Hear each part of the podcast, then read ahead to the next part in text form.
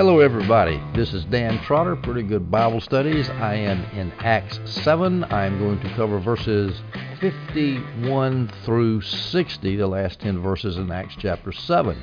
We're in the middle of Stephen's defense before the Sanhedrin as he is unjustly accused of blaspheming God, speaking against Moses, speaking against the temple. Our context is this in our last three audios in the first 50 verses of Acts 7, we see Stephen laying out his defense. He's saying, I was not speaking against Moses. He probably said, I was just speaking against the traditions of the elders, although he didn't explicitly say so. But as far as his the accusation that he was trying to tear the temple down, he started saying, No, God doesn't live in one temple. He lives all over the world, and that's all I was saying. I wasn't saying I was going to tear down this particular heap of stones that you Jews are so worried about. So he's given sort of a fact based defense, but now in verse 51, he throws caution to the winds and he starts naming names and kicking rear. He calls his accusers murderers and resistors of the Holy Spirit. So he turns the accusation around. They accused him of blaspheming the Holy Spirit, speaking against God, and he turns around and says, No, you murdered the Son of God. Now, at this point, we can see that Stephen is not really interested in getting sprung. You don't, if you're defending yourself in court, you don't call your judges murderers. You just don't do that. So he was more interested in speaking the truth now as a witness to the truth of Jesus to the people around than he was in saving his life. He knew he was doomed physically. So we start in verse 51. Stephen tees off, quote, you stiff necked people with uncircumcised hearts and ears, you are always resisting the Holy Spirit. As your ancestors did, so do you. Now, Stephen had already given an, an example of their ancestors resisting God, resisting the Holy Spirit, talking about Moses. Remember when Moses killed the Egyptian, and the next day, one of the Hebrews that Moses broke up a fight that that was involved in a fight that Moses broke up that Hebrew slave looked at Jesus and said, Who appointed you a ruler and a judge over me? Resisting Moses, resisting their deliverer, the, their redeemer who was going to carry them out of slavery in the land of Egypt. And this dumb uh, troublemaker accused Moses and rejected Moses. And Stephen had appealed to that. And so, once again, well, he's referring to all the ancestors resisting the Holy Spirit. He's already mentioned Moses in the next verse. He's going to talk about all the prophets that killed, just like Jesus said earlier told the Jews that you are murderers of the prophets. So that's kind of his his his aim here. He's saying, look, you guys are evil.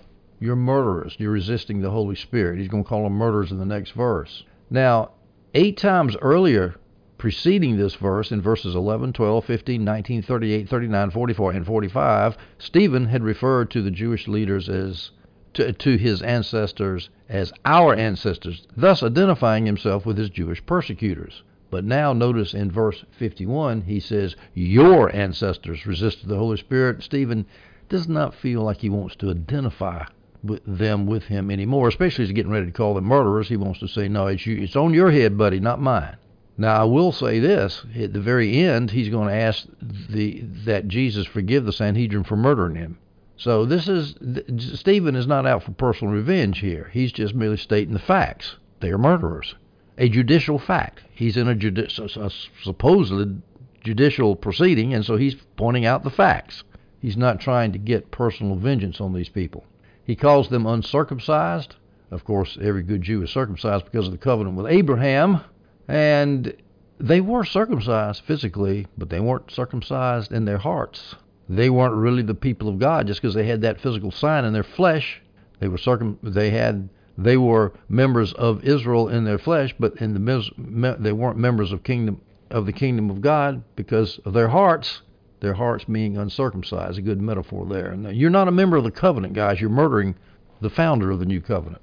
You wonder how the Sanhedrin felt about that charge. You uncircumcised people. There's nothing worse than being uncircumcised if you're a Jew, because that means you're not keeping the covenant. We go to verse 52.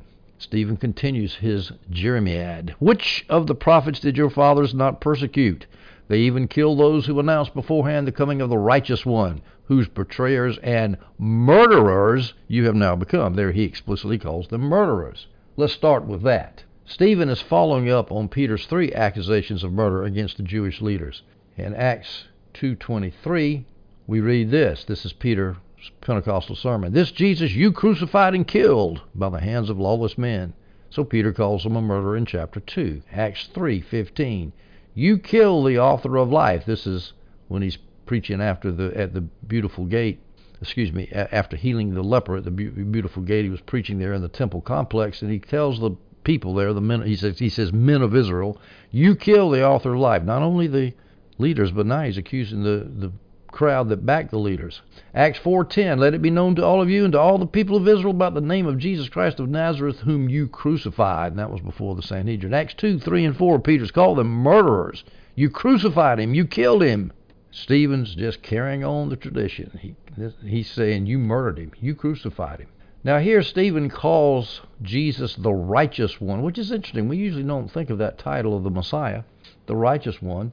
The title is applied to Jesus in three other places in the New Testament.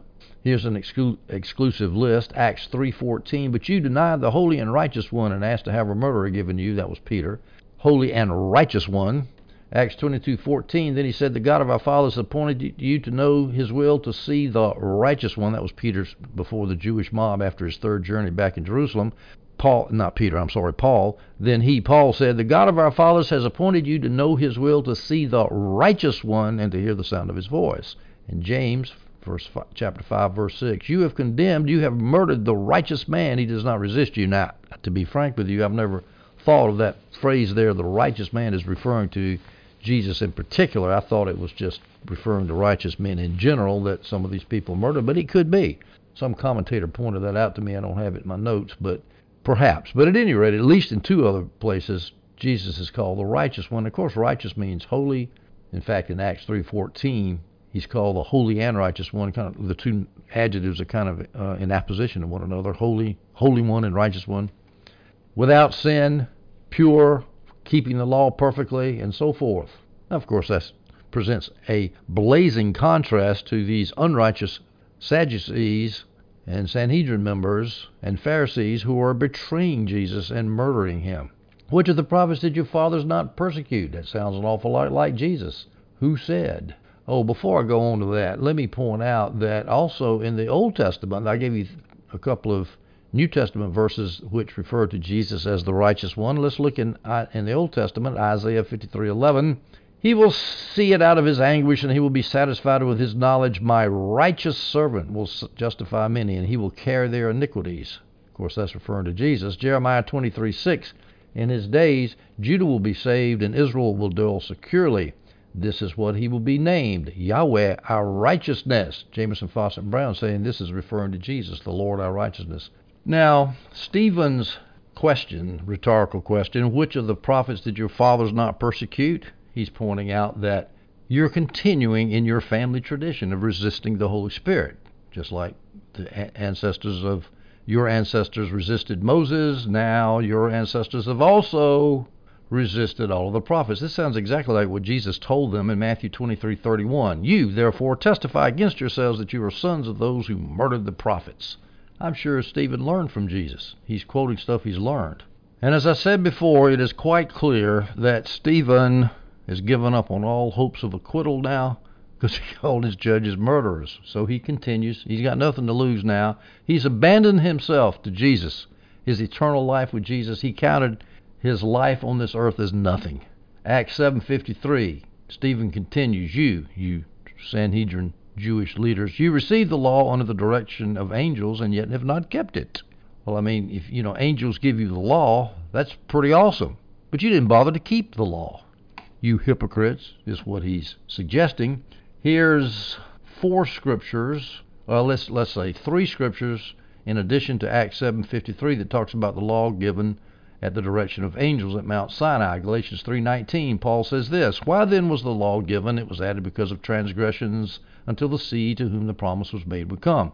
The law was put into effect through angels by means of a mediator the mediator being Moses. The law was put into effect through angels. So angels had something to do with the, the giving of the law at Sinai. Hebrews 2 2 For if the message spoken through angels was legally binding, and every transgression and disobedience received a just punishment. If the message spoken through angels was legally binding, binding Hebrews 2 2. Deuteronomy 33 2. He said, The Lord came down from Sinai and dawned from Seir upon us. Seir is just a mountain range right north of Sinai. The Lord came from Sinai and dawned from Seir upon us. He shone forth from Mount Paran. Again, that's another mountain nearby. He came from the ten thousands of holy ones, holy ones being angels, with flaming fire at his right hand. So this is an old, old, old idea in Jewish tradition, based on the scriptures, adopted by the Christian uh, uh, scripture writers, that the law was ministered through angels at Mount Sinai. Now, why God chose to do it that way, I don't know. I can't even speculate on that. But it does add to the august nature of the law, and that's Stephen's point. It's really an awesome thing that God had all those angels delivering the law to you, and you didn't keep it. Other translations here, you receive the law under the under the direction of angels. The KJV has under the disposition of angels. The J- Jamieson Fausset Brown translates it as under the appointment of angels or as under the ordination of angels. But any, whatever it means, the angels were there when God gave the law to Moses. Acts 7:54. When they, the Sanhedrin, heard these things, they were enraged in their hearts and gnashed their teeth at him. Well, that's not surprising. They they they really lost it. Now it reminds me of when a Democrat listens to President Trump call them human scum. they get real upset. Sort of logically that they would get upset. KJV says they were cut to the heart. Adam Clarke translates it as they were sawn through. They were completely un- unable to answer Stephen with cold hard facts because this was a kangaroo court, a lynch mob, and emotions were prevailing here, not judicial equanimity. Acts 7 verses 55 through 56. But Stephen, filled by the Holy Spirit, gazed into heaven. He saw God's glory with Jesus standing at the right hand of God, and he said, Look, I see the heavens opened and the Son of Man standing at the right hand of God. Now, at this particular moment, Stephen is described as being filled by the Holy Spirit. Most everybody, about 99.9% of people in the Christian world, say that he was filled by the Holy Spirit at that point, and filled being under the control of the Holy Spirit. And he needed to be because he's about to get killed. I mentioned another option, though. He could have been, but but Stephen having been filled by the Holy Spirit, in other words, having been given the power to witness when he was baptized in the Holy Spirit earlier, whether at Pentecost, it doesn't say he was one of the ones at Pentecost. He could have been. I really don't think so. I'm tempted to say so because I, I really get irritated with people who just blow off the subsequents noted in the five of four of the five Pentecostal instances in the book of Acts, which we'll get to starting next chapter. So I'm tempted to say, well, that that's talking about the baptism of the Holy Spirit, not just a an instance here where you're especially filled at the moment. Let me give you John Gill's view on that. He said, quote, being under the influences of the Spirit of God and filled with his divine comfort and strong in the faith of Jesus Christ and having a boldness, a holy boldness, courage, and intrepidity of mind. Now, Stephen says, Look, I see the heavens open and the Son of Man standing at the right hand of God. Now, of course, that's Stephen. The rest of the Sanhedrin, I'm sure, didn't see that.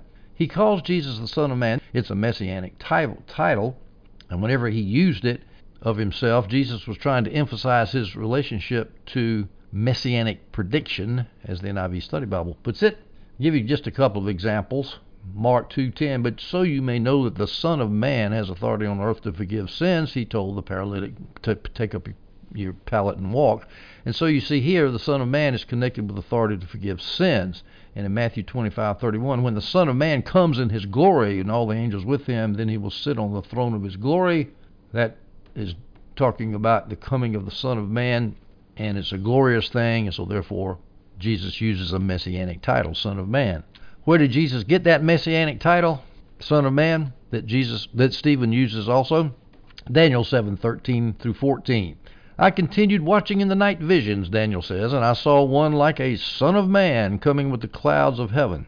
I was just teaching this the other day to some Chinese students over the internet, and one of them asked me, why is the Son of Man not capitalized in Daniel 7, but it's capitalized in the New Testament? I thought, well, you know, that's a, that's a darn good question. I don't know why the Holman Christian Study Bible does that, and other ones do also. Why is the Son of Man, if it's a messianic title, why is it not capitalized in Daniel 7? Of course, there's no capitals in the original language. It's translator's choice, but And I think I found one version that did tra- capitalize it in the Old Testament, but it was a title, Son of Man. It became a title anyway, even if it wasn't at the time of Daniel 7. I continued watching the night visions, and I saw one like a son of man coming with the clouds of heaven. He approached the Ancient of Days and was escorted before him. So you see, the Son of Man is about to receive a kingdom. He was given authority to rule and glory and a kingdom, so that those of every people, nation, and language should serve him. Not only was he given a kingdom, but it was a worldwide kingdom, every people, nation, and language. His dominion is an everlasting dominion. Not only was it wide in scope, global, it's also eternal in time. It will not pass away. His kingdom is one that will not be destroyed. So that's a perfect title, is it not, for the, a mess, Messiah who's in charge of a kingdom that's worldwide and will never go away? And Stephen uses that title. And it's debated whether the Jews actually knew whether that title was messianic or not. It's debated whether they used it as a messianic title. But at any rate, Stephen did. Why was Jesus was standing? People have pointed out that that proves that Jesus was a man. He has a human body even while he's in heaven, which I think is standard Orthodox theology. Standing at the right hand of God, that is the hand of power and authority. So the Son of Man has all power, all divine power and authority. Here's a verse I just ran across here in Revelation 1:13. Among the lampstands was one like the Son of Man. Here's John the Apostle referring to Jesus as the Son of Man, dressed in a long robe with a gold sash wrapped around his chest. Now, when Stephen uses the phrase Son of Man, I see the Son of Man standing at the right hand of God, he is actually using the same words that Jesus had used before that very same Sanhedrin, as Jamieson, Fausset, and Brown point out. Matthew 26:64. This is when they asked him, Are you the Son of Son of God? You have said it, Jesus told him, but I tell you in the future you will see the Son of Man seated at the right hand of power and coming in the cloud on the clouds of heaven. Jesus is quoting Daniel 7:13 and 14 there, that messianic passage. And of course, he's referring to the destruction of Jerusalem in 87, and he's going to come back and wipe them out. Now we should examine a question. Why did Jesus choose to reveal himself to Stephen at this time? Why did he have this great vision? You know, visions are rare. You don't even in the New Testament they didn't have them often. Well, John Gill said it was to give Stephen courage and assistance, and this is a standard thing. When you get the most in trouble, that's when Jesus will reach down because he cares for you and he will show more power and more of himself to you when you're in a jam. That's just the way he is. And so Stephen was in a jam and he needed courage and assistance. John Gill also says that God wanted to show his indignation at his enemies. And so he gave that vision to Stephen when Stephen could report it to sh- so that people reading it later would know that the Sanhedrin was awful guilty of what they had done. Another option is that that God wanted to show what eager interest he had in the proceedings. He's he's up there watching what's going on. But I think the main reason he wanted it, it was he wanted to encourage Stephen. All right, so this is a famous scene here, and I've got to read this quote from Jamieson Fausset, and Brown. For oratorical excellence, I don't think I've seen anything to quite match it. So let me read this to you. Quote: You who could transfer to canvas such scenes as these in which the rage of hell grins horribly from men, as they sit condemned by a frail prisoner of their own, and see heaven beaming from his countenance and opening full upon his view. I envy you, for I find no words to paint what in the majesty of the divine text is here so simply told. We go to Acts 7, verse 57 and 58. Then they, that's people, the members of the Sanhedrin, they screamed at the top of their voices, covered their ears, and together rushed against him. Yeah, they're really conducting a calm judicial procedure, aren't they? Screaming and hollering, covering their ears so they can't hear any more of this alleged blasphemy. Then they threw him out of the city and began to stone him, and the witnesses laid their robes at the feet of a young man named Saul. Now, some people say that this indicates that Saul was in charge of the execution. Of course, Saul later became Paul, who wrote two thirds of the New Testament. So it's kind of ironic. He's at, he's there watching one of the first martyr, the first martyr of the Christian church, get killed. He was there at the stoning. I don't know why, just because he was keeping their robes. He might have just been there and they needed somebody to keep their robes so they could unwind, kind of like a baseball pitcher takes off his warm up jacket so he can th- throw better. Now, Saul is mentioned here. This, we'll do some literary stuff here. Saul is mentioned here so that we can know. There's really no reason to mention Saul here, except that it introduces the man who's later going to take up most of the second section of the book. The NIV Study Bible points that out. Notice they threw him out of the city. That's because executions were legally be required to be carried outside of every city. We can see that in Leviticus 24:23. After Moses spoke to the Israelites, they brought the one who had cursed to the outside of the camp and stoned him. The outside of the camp. So the Israelites did as the Lord had commanded Moses. That was a standing procedure. You didn't capitally execute everybody in the city. It was considered kind of unholy, I guess.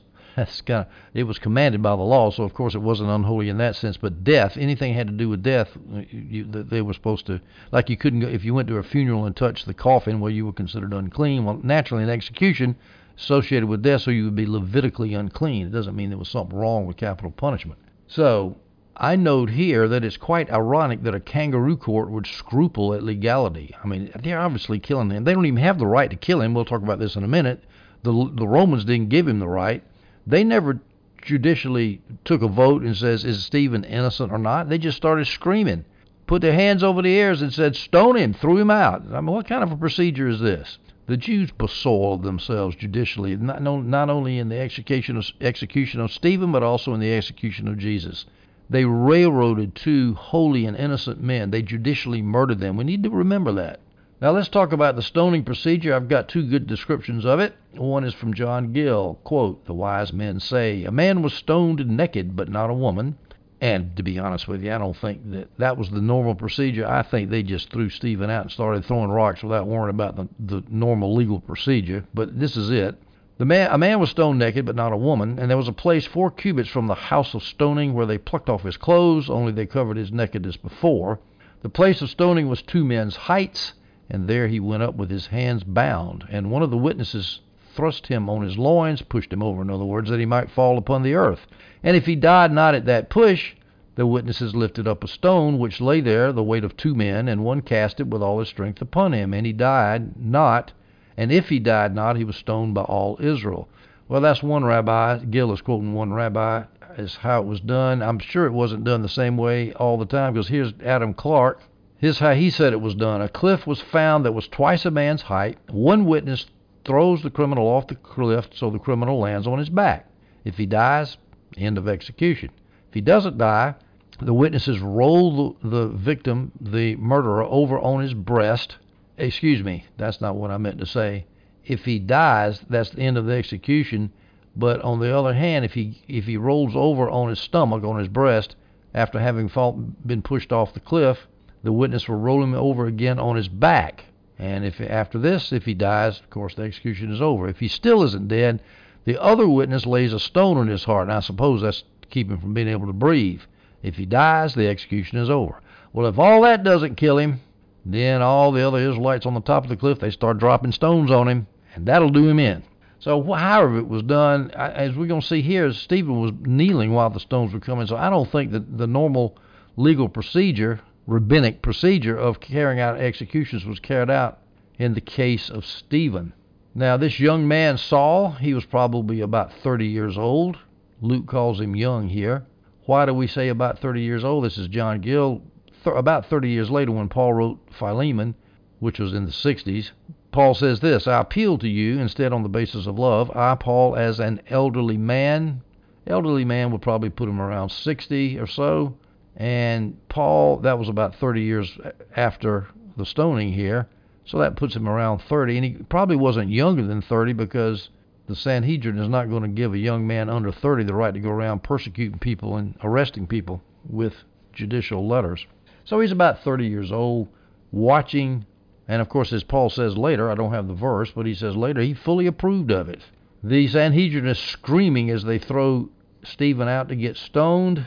They had heard that Jesus was Jesus was standing at the right hand of God. Well, that, if that was true, that means that the Sanhedrin had murdered an innocent man, and that's probably what really set them off. And they knew that if they had murdered an innocent man, that God was going to judge them for it. And you know they must have known it. They must have suppressed the truth and un- unrighteousness in their heart. They must have known. They had to have known it in deep down inside that Jesus was innocent, and their evil, filthy sin caused them to murder an innocent man, the Son of God. By the way, the stoning did have legal sanction behind it. Deuteronomy 17:7. The witness's hands are to be the first in putting him to death, and that is, if a false witness would probably have some compunction about throwing a stone on somebody to kill that he knew was innocent. So the law made say, hey, you're going to testify against somebody and say he's innocent? Well, you're going to pull the switch, or the equivalent, which is you're going to throw the rock to kill him. And after that, Deuteronomy continues, the hands of all the people. So that means that all the people are identified with the execution. We've got to get all this sin out outside of the community. You must purge the evil from you. And again, let me repeat, they threw him outside the city and started stoning him, stoning him without any formal sentence, as Adam Clarke points out. Apparently, I think it's very apparent they they didn't take the time to formally condemn him. Acts 7 verse 59, they were stoning Stephen as he called out, Lord Jesus, receive my spirit. Stephen knows he's dying and he's thinking of the eternal abode that comes next. It says, receive my spirit. This shows that that man is at least dichotomous, if not trichotomous. He is flesh, he is physical, he is material, and there's an immaterial part of man. And Stephen knew that his physical part of man was doomed at that point. But he nonetheless had hope because he said, Hey, my spirit is going to live again with Jesus. This proves, as John Gill says, there's no such thing as soul sleep. He didn't say, Lord Jesus, I'm going to take a little nap here until the final resurrection, then raise me up at the last day. No, he said, Receive my spirit. And he's looking at him, remember? He's seeing a vision. Seeing Jesus standing there, Lord Jesus, receive my spirit. Where's the soul sleep? For all you soul sleepers out there. And notice he says, Lord Jesus, receive my spirit. Only God can receive the spirit of a dying man, so that shows that Jesus was not merely a man, but he was also God. A little bit of theology here. One more little point of theology. Stephen prayed directly to Jesus. He said, Lord Jesus, this proves that it's perfectly okay to pray directly to Jesus. It's not proper that we sh- to say that we should only pray to God the Father. Now I know that that's sort of a pattern, praying to God the Father in Jesus' name. There's nothing wrong with doing that, but every now and then you see pray, people praying to Lord Jesus, and here's an example of it: praying to Jesus directly, and here's an example of it. This came up in a theology night meeting I have at my church, and people were just saying, "Oh," there was one brother in particular that kept saying, "No, we got to pray to God directly." Well, if I didn't have this verse at the tip of my tongue, I wish I had. Stephen prayed directly to Jesus, Lord Jesus, receive my spirit. Now, Let's look at a legal problem here. The Sanhedrin did not have the right to stone anybody. Capital crimes were eh, were carried out. Capital punishment was carried out only by the Roman authorities according to Roman law. And here they are stoning somebody. They didn't stone Jesus. They didn't crucify Jesus. They got the Romans to do that. But by golly, they'd stone Jesus without the help, stone Stephen without the help of the Romans. So what's the difference? Well, here's the answer. This is this, by the way, I got from GotQuestions.org, which is a fantastic website for answering little problems like this. And here's the answer. First of all, the Jews needed the Romans to legally kill Jesus. What would have happened to the Jews if they had not enlisted Rome's help in killing Jesus? Jesus' immense popularity would lead to Roman retribution. Why? Because there would inevitably be riots because the great Messiah was killed and who's going to get blamed for those riots? The Roman, uh, the Jews would get blamed by the Romans, and they would be in a heap big world of trouble. So the Jews needed to prove their loyalty to Rome. They weren't responsible for riots, so they needed the Romans to kill Jesus, not them. Now here's some good things that would happen for the Jews if if they in fact did enlist the Romans' help to kill Jesus. First of all, as I mentioned, Rome could not object to any riots following Jesus' death. And also, Jesus' supporters would be discouraged from attempting revenge against the Jews. The Jews would say, "Hey, we didn't do it. The Jews, the Romans did it. Go after them, and they'll kill you." So there was good reason why the the Jews were just panting for the Romans to kill Jesus instead of them. Jesus was well, well known, but in Stephen's case, it's different than Jesus. Stephen was unknown. His stoning is not going to attract Rome's attention, so they could get away with stoning him. And if Rome did complain about it, the Sanhedrin could say, well, it really wasn't us that condemned him. It was the mob violence. Everybody got upset by what was Stephen said at the hearing, and they went out and stoned him. We didn't have anything to do with it. There's another factor which made it easier for the Sanhedrin to, to stone Stephen and not worry about the Romans, and that was Pilate was politically weak. He couldn't have stopped the Sanhedrin from stoning Stephen even if he wanted to, the Roman governor. Before Jesus' execution, Pilate had been blamed for excessive violence against Jewish unrest. And then he had to deal with Jesus' execution, and things nearly got out of hand there. There was almost riots there, and he, he knew that he was in a heap big bad situation when Jesus was getting executed.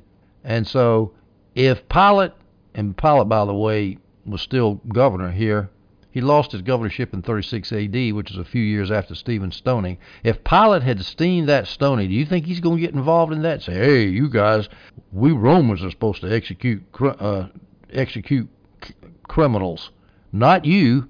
He's not going to get in the Jews' way, not if after all the trouble he's had with them for years, and eventually he's going to get him booted out of his office. And we might add another point.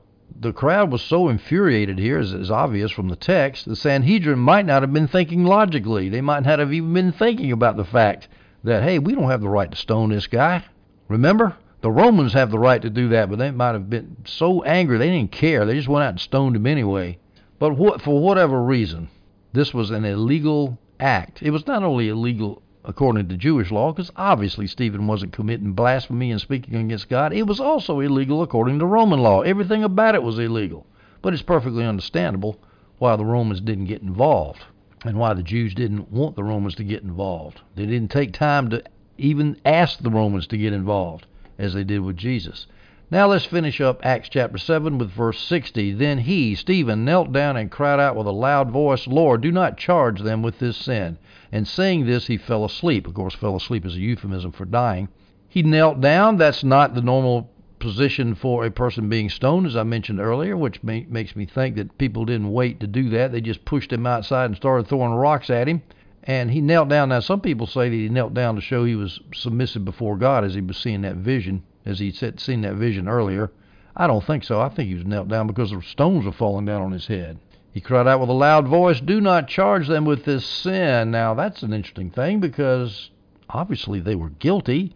The Sanhedrin was guilty. This reminds me of what Jesus said. Jesus said, Father, forgive them because they do not know what they're doing.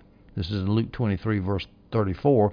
And I've often wondered the same thing about Jesus. What do you mean, forgive them? How can you forgive somebody for judicially executing the Son of God, or in this case, judicially executing Stephen, uh, the first Christian martyr? How can they not be guilty? How can that sin not be charged with them? Uh, now, this is my speculation. I didn't find any comment. You know, have you ever noticed how commentators give you all kind of stuff that you hadn't thought about, but then you think about something that they hadn't thought about? And I'm talking about big shot commentators. They just don't mention things. So I'm going to have to speculate here. I think that Stephen is trying to show that he is not personally holding these people guilty for what they did to him. This is not a matter of personal vengeance or, or a vendetta against them. It was rather ju- judicially they had killed Stephen, and he's not. He, and Stephen is not trying to say judicially they shouldn't have done this. What he's saying is, Lord, personally, I do not hold this against them. I don't think he means let them off the hook in the eyes of divine justice because obviously they, can, they aren't going to be let off the hook without repentance. But what he's saying is, I personally forgive them.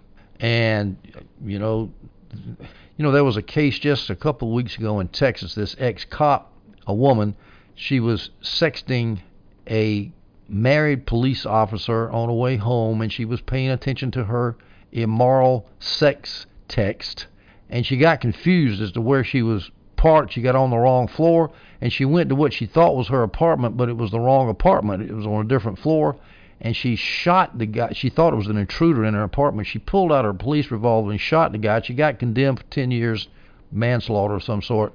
And the deceased victim's brother, and what made it worse is the the woman cop was white and the and the, the deceased was black, but the deceased victim's brother was a Christian and he got up at the time when the victim's family can get up and talk about what you've done to us. You know, he got up and says, "I don't even want to see you in jail." He said, "I want you to know the Lord Jesus Christ." Oh man, brought a tear to my eyes. And the judge later, who's also a black woman, she came back later and gave a Bible to that cop.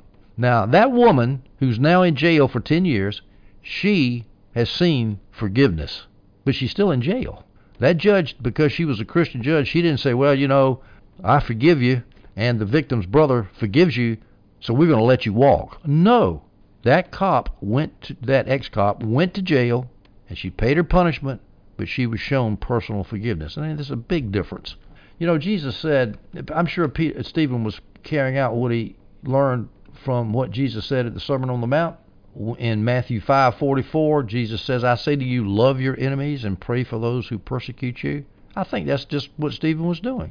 St- Jesus on the Sermon on the Mount never meant spring all the criminals from jail. He never meant that. He never meant don't carry out legal procedures for justice. Otherwise, why would his apostle, who was inspired by Jesus and the Holy Spirit, say in Romans 13:1, submit to the authorities who have the power of the sword, S W O R D. That's capital punishment. So I don't believe there's a contradiction there.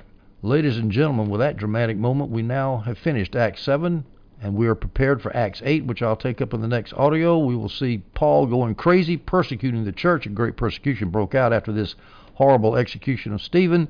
But God took it and worked it to the good of the church because now the church is now spreading out of Jerusalem, its Jewish origins, and starts spreading to Samaria. That's Acts chapter 8. Samaria. Philip goes up to Samaria.